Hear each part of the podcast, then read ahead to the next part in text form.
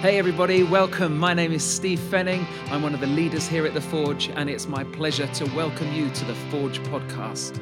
Uh, we're involved in a series called GoPro Seeing Life Through a New Lens. And I hope that over these next 30 minutes, you're able to sit back and enjoy, and I hope that you find it helpful. Hey, today, if, um, if you're a husband, listen out. If you're a wife, you'll definitely be listening out, won't you? and if you're a prospective husband or prospective wife, hopefully something for today will be useful uh, for you. Uh, just to let you know, if you're visiting, um, you are so welcome. We are so glad that you've joined with us today. And uh, if you're watching online and it's your first time, also, um, you are very, very welcome. Uh, my name's Steve. I have actually been married twice. Um, so, Sarah, who's sitting down here, is my second wife. My first wife, Sarah, uh, died back in 1990. 29. And so I've had two goes at being a husband. That's why I've been asked to speak on being a pro husband. So it's great, isn't it? That's really good. If only. 2005, Sarah and I were in an airport. Uh, we were um, going off to Australia. Uh, with the kids, and we had some forms to fill in. And on one of the forms, I had to fill in details about uh, Sarah. We'd been married for um, three years, and uh, it came to Sarah's middle name, and I couldn't remember it. So I said Sarah, What's your middle name? Don't ever ask that question. because. Uh, because it just raised suspicions in her that I really didn't know her very well. And, um, uh, and so I couldn't remember whether Catherine was a C or a K. It's a K. And, um, uh, and then she started asking me other questions. What's my mother's maiden name? What color are my eyes? Don't look, just tell me, what color are my eyes? I'll tell you, when wives start asking husbands those kind of questions, utter panic fills us, and we will come out with anything. And green or hazel were not the color of Sarah's eyes and uh, to describe her blue eyes, in fact, which I had to secretly check before the talk. Um, so, yes, pro husband, hey. So I asked Sarah to ask some of her work colleagues at uh, the primary school where she teaches um, uh, what they thought makes a great husband. Uh, she said a riot was caused in the staff room. The noise levels were deafening as the ladies talked, and it seems as if women have an opinion on this. Um, uh, and some various themes emerged from those conversations. Here we go. They'll just come up onto the screen, uh, onto the screen, not screen, screen. Uh, they said communication they said the importance of listening and not being tuned out is vital. They said responsibility, that when a husband says he's going to do something, that he takes responsibility and he does it, and he does it in a reasonable amount of time um, uh, from when he says that um, he's going to do it. Uh, it was really helpful if they take the weight off um, uh, the wives for all the jobs that they have to do, such as cleaning up after themselves.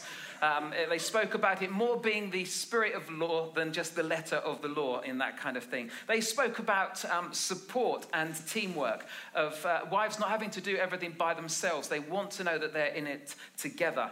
And they also spoke about wanting attention and that whole thing called romance, of being noticed and of being wooed. There we go. So that was the feedback that Sarah brought back to me from her staff room. Now, let me give you just a little bit of context to this Go Pro series. Uh, when we're answering the question, what does it look like to be a pro husband? We all look at life through a different lens, and we'll all look at it from a certain perspective. And our perspective on life isn't wrong. In fact, our perspective on life is right, but it's just not complete. And so, what was interesting about the GoPro ca- camera that uh, the guy Nick Woodman um, uh, created was that he bought a new lens and you could attach this lens, this camera, onto surfboards, onto skis, onto um, gliders, all kinds of things. And so suddenly you saw life through the GoPro from a very different perspective. It was through a new lens and a different perspective. That's what the GoPro camera is able to do. So when Jesus came and he taught about life and he taught about attitudes and he taught about behaviors, He enabled people to see life through a different lens, to see life from another perspective, a different perspective, a relational perspective. And in the past, you see, the people of Israel, the Jews, they had gone through life uh, knowing that to be right, to live right, and to be right with God, they had to obey a certain set of rules. There are about 600 of them. We would know 10 of them, or would kind of know about 10 of them, as in the Ten Commandments. But they had about 600. And if they could keep those, that would put them in a right relationship with God. They were given to a man called Moses on Mount Sinai. And then when Jesus came, Jesus brought a whole new perspective on life and what it means to have a relationship with God. And instead of having 600 rules, he narrowed them down to two and then to one. The two were to love God with all your heart, mind, soul, and strength, and to love your neighbor as yourself. And then a little while later, he said, Really, if you really want to be able to love God, then you need to do this. I am giving you a new commandment love each other. Just as I have loved you, you should love one another. Now, I've just given you that context because I think it's really important. Because as I try to build my life on the teachings of Jesus, of what he said and what he did, I'm taking advice about being a husband from someone who's not married.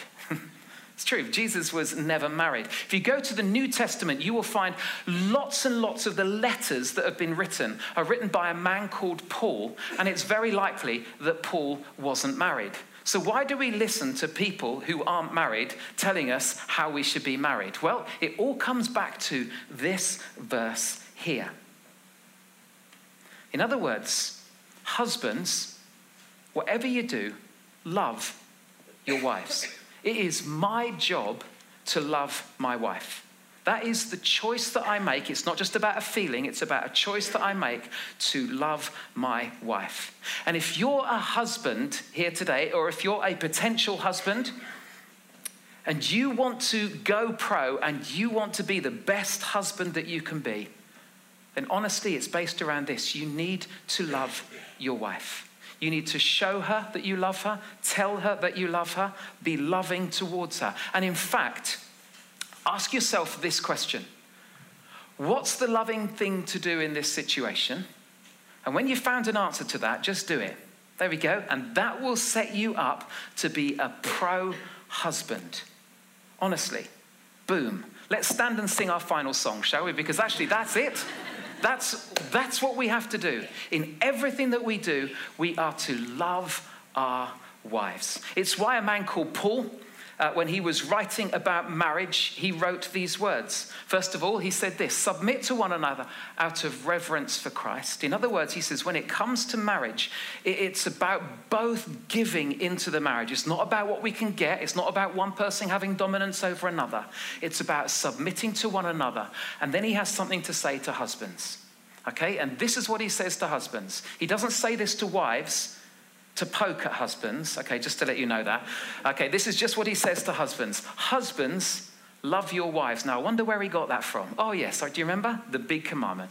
Husbands, love your wives. And then he qualifies it just as Christ loved the church and gave himself up for her. Now, I want to be as open as I can with you today that these words that you just read, read here, these words on the screen, have honestly been my guiding light with regards to me trying to be a good husband. Do you know what? I tease my wife a lot, especially from stage, uh, but you need to know that I love her so much. I really do.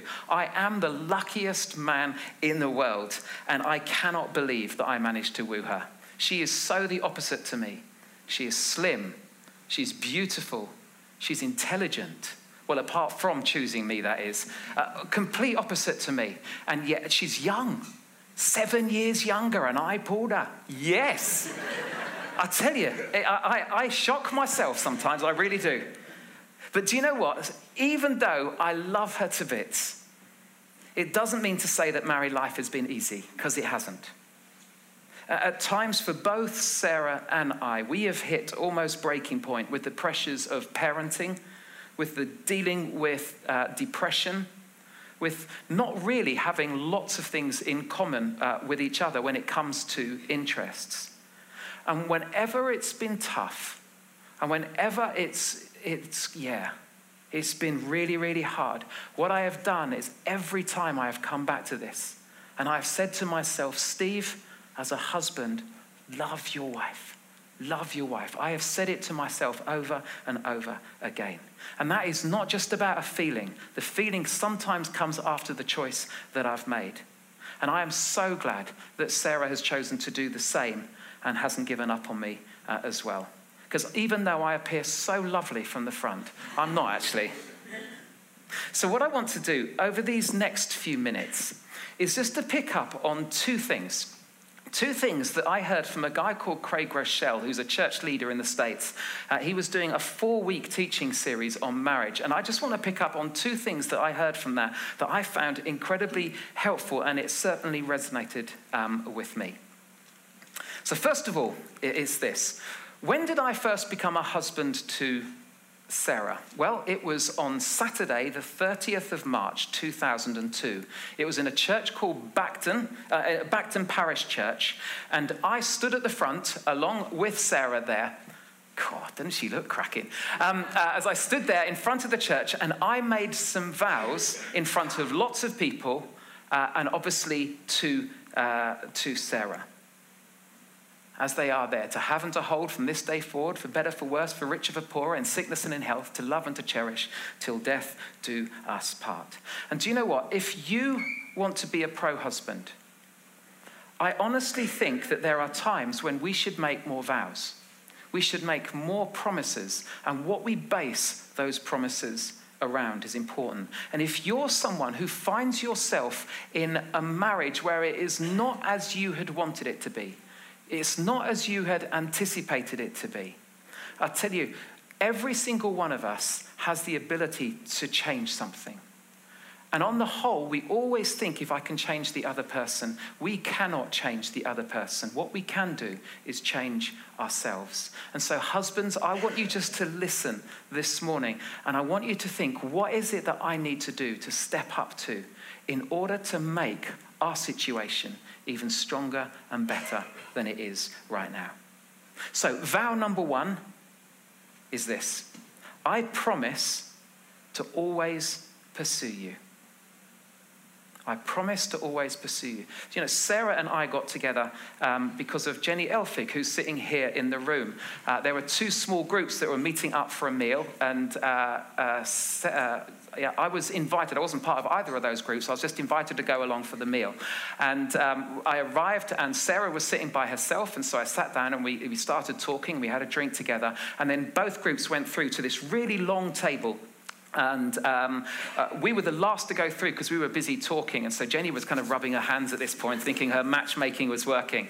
And uh, when we walked in, there were two seats, one at one end of the table and one at the other. And so because I didn't know what was going on, I'm clueless at stuff like this. I had no idea. So I went and sat at one seat, Sarah sat at the other, and he carried on talking. And little did I know that Jenny spent the whole of the first course thinking, if I moved every other person three seats going around there, then that should be able to bring them right for pudding. Uh, and so, sure enough, halfway through, the, okay, every other person from you, if you would like to now work your way. And so, of course, I ended up sitting opposite to, um, uh, to Sarah, and we carried on talking. It got to the end of the evening, and I thought, that's a really nice evening. And when I went away, and one of my relatives said, Steve, are you ready to meet someone new? And I thought, you bet I am. So I thought, I'm going to ring her up. So I got this little speech all sorted, and I rang up, uh, rang up Sarah, and she wasn't in. And, um, uh, and then she ran back the next morning. So I heard that you'd, of course, I couldn't remember it then. So anyway, eventually I asked her out, and we went on our first date, it was brilliant. Pearl Harbor. That's what we went to see. Fantastic. Three and a half hours of war. See, me, romance, I've got it, haven't I? And a kebab afterwards. I tell you, we had a great time. And, um, uh, and it got to the end of that evening, and um, uh, I tell you, I was already falling for her. I really was. So um, uh, the next day or whatever, we, we arranged to meet up again. And from that point onwards, I was in pursuit of this girl. I tell you, I was so in love. Uh, I, honestly, I was. And, uh, and so we would ring almost every day. If there was a lunchtime, I would try and get around near to her school so that she could come out just just for a quarter of an hour so we could have a catch up with each other. I would send flowers to the school because that always impresses, doesn't it? I think, well, I think so anyway. Uh, and so I'd send these big um, bunch. Well, I tried anyway. And um, uh, we would we would go out together. We would have these special times. I tell you, we started going out in June. We got engaged in October. and We were married by March. Bring it on! You see, I was in pursuit. Now, you all if, you, if you've been in a relationship or in a relationship, you will identify with that. That you will know what it's like to go after and to try and catch the love of someone else. You see, by nature, we pursue things that we don't have, or we pursue people that we don't have. And so you will have taken people out for meals, you would have rung them, you'd have had those phone calls. I'm not going to say, you say goodbye. No, I'm not going to say goodbye. No, you say goodbye. No, no, no, go on. No. You put the phone down first. Go on. You've had those conversations. And we do it, we've got those stories because we pursue what we don't think we have yet. The problem is, when it comes to marriage, so many of us stop pursuing. And we get used to our setup. We take for granted, we get stuck in a rut um, other things take priority or take our focus. And so work becomes more demanding and our focus goes there. Or we have kids and kids take our, our attention. And our expectations aren't met. And suddenly we begin to fall out of love. And we say, Where's the intimacy? Where's the adventure now? Where's the romance? And at the root of it, somewhere along the line, listen, husbands, we have stopped pursuing our wives. And then we wonder why the spark has gone. You see, just thinking about it, in what area of life can you be lazy and things improve? Where? You can try it with gardening. You can stop weeding, you can stop mowing the lawn, you can stop pruning, and to see whether your garden improves. Of course, it doesn't. You can try it with fitness. In fact, I have. I have, I'm too busy, haven't got time, can't be bothered. And, and, and fit, does fitness improve? Of course it doesn't. Because wherever you want to see an improvement, you have to put more energy into it. And so, why do we hope for things to improve in our marriage if we stop pursuing? Do you know what? There is a really weird and funny story in the Old Testament where a man called Jacob runs away from home because of a fallout that he has with his brother. And he makes his way to see his relative, Uncle Laban. And he's busy working with Uncle Laban, and he's worked for a month. And Uncle Laban says uh, to Jacob, You know, I ought to be paying you really. So, you know, how much shall I pay you? And this is what happens. Let me just read to you from Genesis 29. Now, Laban had two daughters. The name of the elder one was Leah, and the name of the younger was Rachel. Leah had weak eyes. But Rachel had a lovely figure and was beautiful. This is the Bible, just to remind you of this, okay?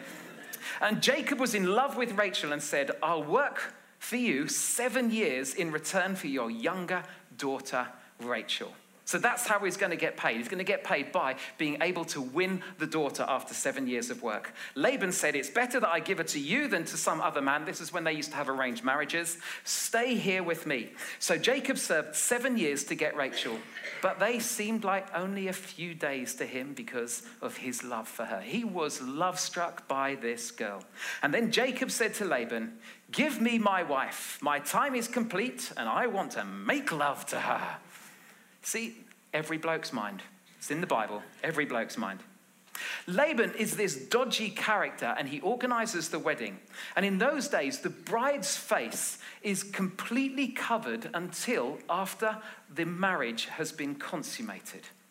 And so Laban replaces Rachel with his older daughter, remember the one with weak eyes, yeah, Leah. And in the morning, Jacob wakes up to find Leah in bed with him. See, it's a soap opera, isn't it? You can sense it, can't you? So Jacob obviously is not happy about this situation because he's been hoodwinked. And so he goes to see his dad in law. And his dad in law says, Well, to be honest, it's not the custom to give away your youngest child daughter before your oldest daughter. And, uh, and so. Uh, and so you will have Rachel um, after another seven years of work. And I always thought that actually that is what happened, that he had to wait another seven years before marrying um, the younger daughter, the beautiful one, Rachel. But actually, this is what the Bible says Laban gave him his daughter Rachel to be his wife. Jacob made love to Rachel also. In other words, the marriage was consummated, and his love for Rachel was greater than his love for Leah, because she had weak eyes, remember? Okay. And he worked for Laban another seven years. Now, the story is weird. It is. It is just a weird story. How can you have two? Should you have two? Why All of that kind of stuff. I know that. But the imagery here, I think, is brilliant.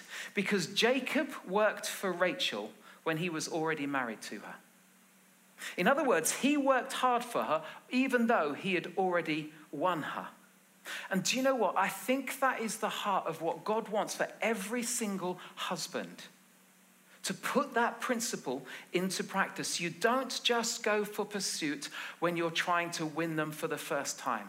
In fact, the whole of married life should be pursuing your wife, pursuing your wife, pursuing your wife, showing her over and over again just how much you love her. And so I want to be very practical just with regards to this. The first thing is this how do we do that? When you think something good, say it. Listen to this, husbands. When you think something good of your wife, tell her. Never starve your wife of verbal affection. Honestly, don't do it. There is such power in words. When you tell someone that you love them, when you tell your wife that you love them, oh, there is such power in those words. A man um, who wrote the book called Hebrews in the New Testament says this You must encourage each other each day, and you must keep on while there is still time that can be called today. If you don't, then sin may fool some of you and make you stubborn. In other words, you've got to keep on saying day after day, tell her that you love her, pursue her with words of affection. I tell Sarah so often that I love her, and sometimes that hits the mark. It does. Sometimes she hears it and it's good, and sometimes she just says, You're only saying that because you're happy. And I think, well, partly so, but that is because I love you, do you know? And, and, actually, I fall down on this because I stop there so often. And actually, it's not just telling Sarah that I love her. She tells me time and time again, but why? What is it? What is it that you love about me? And actually, there is so much more power when we say why we love our wives. I love you because you make me laugh. I love you because I think you're beautiful. I love you because you're always right. Oh, Sarah must have written that one. Sorry, sorry. I love you because you've never given up on me. I love you because you're wise. I love you because you're kind. I love you because you think of me. When you think something good, say it. And another one, another one. When you think something special, do it. In other words, you've got to show her that you love her. You don't just say it, it has to come out in the actions, in the way in which we live our lives. Uh, a man called John, as he was expanding on this idea of how we are to love one another, John listened to those words of Jesus, that command, and he puts it into practice and he writes it down and says this Let's not merely say that we love each other let us show the truth by our actions. I tell you, every single one of us has what we would what are termed as love languages. In other words, we receive love in a favorable way, uh, in a certain in a certain kind of way. So for some of us, we will receive love by the words that are spoken to us. For others, we will hear those words, but it means nothing unless they do something for us. Or uh, uh, unless that they give us time or that they give gifts to us because that's the sign that, that, that, that you know that they love you. I tell you, guys, husbands, it is so important that we understand how our wives receive love. And so if she has a gifts language, then buy her flowers and buy them often. If she doesn't, don't waste your money. Um, if she has acts of service kind of language, then do things to please her. Be practical. Do the stuff around the house. It will be noticed. Why? Because that's how she receives love. If she has a time language, then book a weekend away together. Take a half day off work to be with her. I tell you, when you think something good, say it. when you think something special, do it. And secondly and finally, vow number two. Remember, vow number one is I promise to pursue you or to always pursue you. The second one, I promise our marriage will be about we and not me. One of the big lessons that you learn when you first get married, and it becomes a battle from that point onwards, is that it teaches us that life is not all about me. I tell you, it's a humbling experience. Uh, it's a hard one to learn, and it can raise all kinds of tensions because there is something within us that wants to fight against the we and get what I want. But marriage teaches us to consider the other person, to put the other person first, to work as a team. In fact, Jesus, when quoting the Old Testament, talks about marriage in this way. This explains why a man leaves his father and mother and is joined to his wife, and the two are united into one. In other words, it's no longer two separate people living two separate lives. This is now about two people coming together to make one unit. And the amazing thing that um, uh, the Bible, when it speaks about marriage, it speaks about marriage being a covenant, not a contract. A contract is based actually on mistrust. If you ever have to sign a contract, it means that someone doesn't trust you very much, and so you're signing so that everyone's rights are protected. That is not what marriage is. Marriage isn't a protection of my rights contract, it is a covenant. And a covenant that is based on mutual commitment to one another. In fact, it's not even 50 50 in marriage. If it's 50 50, it won't work very well. Marriage has to be 100 100%. It has to be about giving our all. That's why Jesus said um, uh, about love one another as I have loved you. It's why Paul said, Husbands, love your wives as Christ has loved the church. It's about all in, giving all of ourselves. Marriage is not dividing everything in half, it's giving everything we've got. There is um, a lady called Mattia Goff and her husband, Chris, and their two children. There's going to be a photograph of them coming up onto the screen. Uh, their two children Celeste, um, who's five years old, and uh, their five month old Aurora. They're from America just with those names. She posted on Facebook this. She said, Over this past weekend, I was having a hard time finding the words, probably because I hadn't had any sleep, to express to Chris why I'm not in the best of moods first thing in the morning. So I sat down with my coffee and drew him a visual. And these were the visuals that she drew for her husband to help explain why she's not always in a great mood in the morning. What? Where are they come from? There we go. I don't know what those other pictures were. Goodness me. Okay, so there we are. He's fast asleep. He has useless nipples. That's what she's saying. And she's saying, I really need to clip her nails. There is the baby um, uh, feeding while lying in bed. Then it comes, the baby's just been sick. Well, I need to clean that up. He's still fast asleep. Go on to the next one.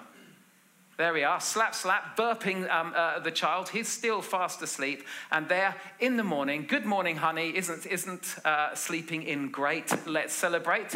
He's still got completely useless nipples, uh, and she is utterly exhausted with the baby sleeping uh, next door.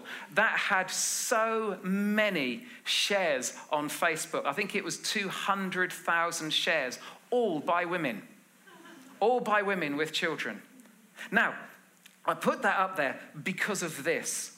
Husbands, if you have young kids, the most romantic thing you can do at times is to bath the kids or to change the nappy or to lift the load off your wife or even if you've had a tough day at work. The most loving thing you can do at times is to tidy up, to do the dishes, to clean the bathroom, to be helpful around the house, to take the load off our wives and to give them space to breathe. In other words, we are to share the responsibilities at home. It's not husbands, we go out to work, and when we come back, we can have our meal. That is not the way that good marriage can work. It might seem unfair at times after a really hard day at work, but have a look at the vows and see where it says it has to be fair. You won't find it anywhere in any marriage vows where it talks about having to be fair. It talks about giving of ourselves to the other. I tell you, make a commitment to be in this together. Whatever issues, husbands, your wife faces, be in those issues together. One of the greatest things we can do as husbands at times is just to stop and to listen. And when we face struggles and issues ourselves, don't hide those away. In fact, confide in her, don't hide from her. Confide in her, don't hide from her.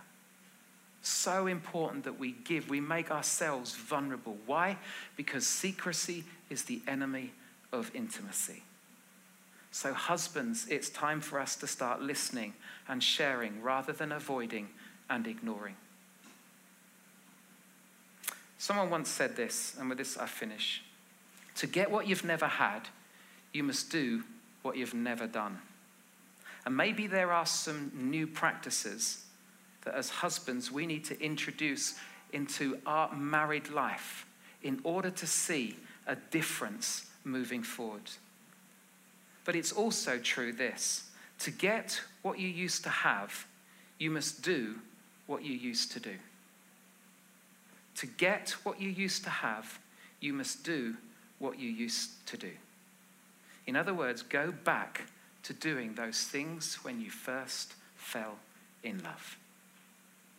So I want to challenge you as husbands today to make two vows. To make the vow of this, that I promise always to pursue you. And secondly, I promise our marriage will be about we and not just me. That's about joint decisions based on mutual submission. I tell you, if you practice and if I practice these vows, we will be seeing life through a new, a better, a clearer quality lens.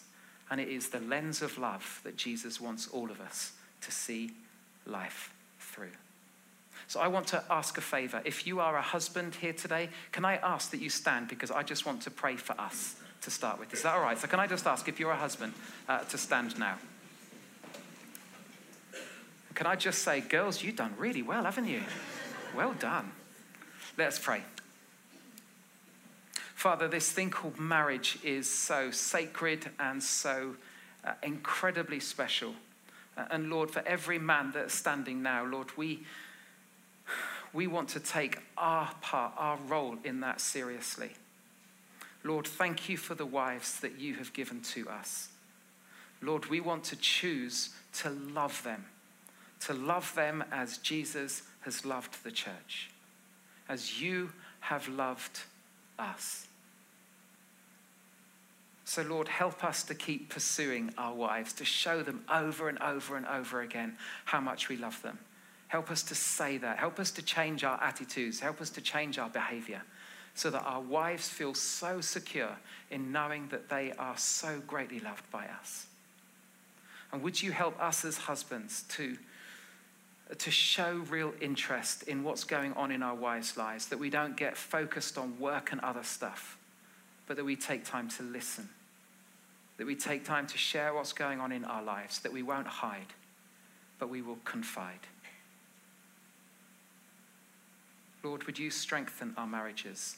and help us as husbands to do our part in making changes to make our marriages quality. In Jesus' name, amen. Thanks so much for listening today. We really value you being a part of this, and we'd love to keep the conversation going with you. So please link in with us through Twitter, through Facebook, through Instagram at Forge Church. And please do tune in next week.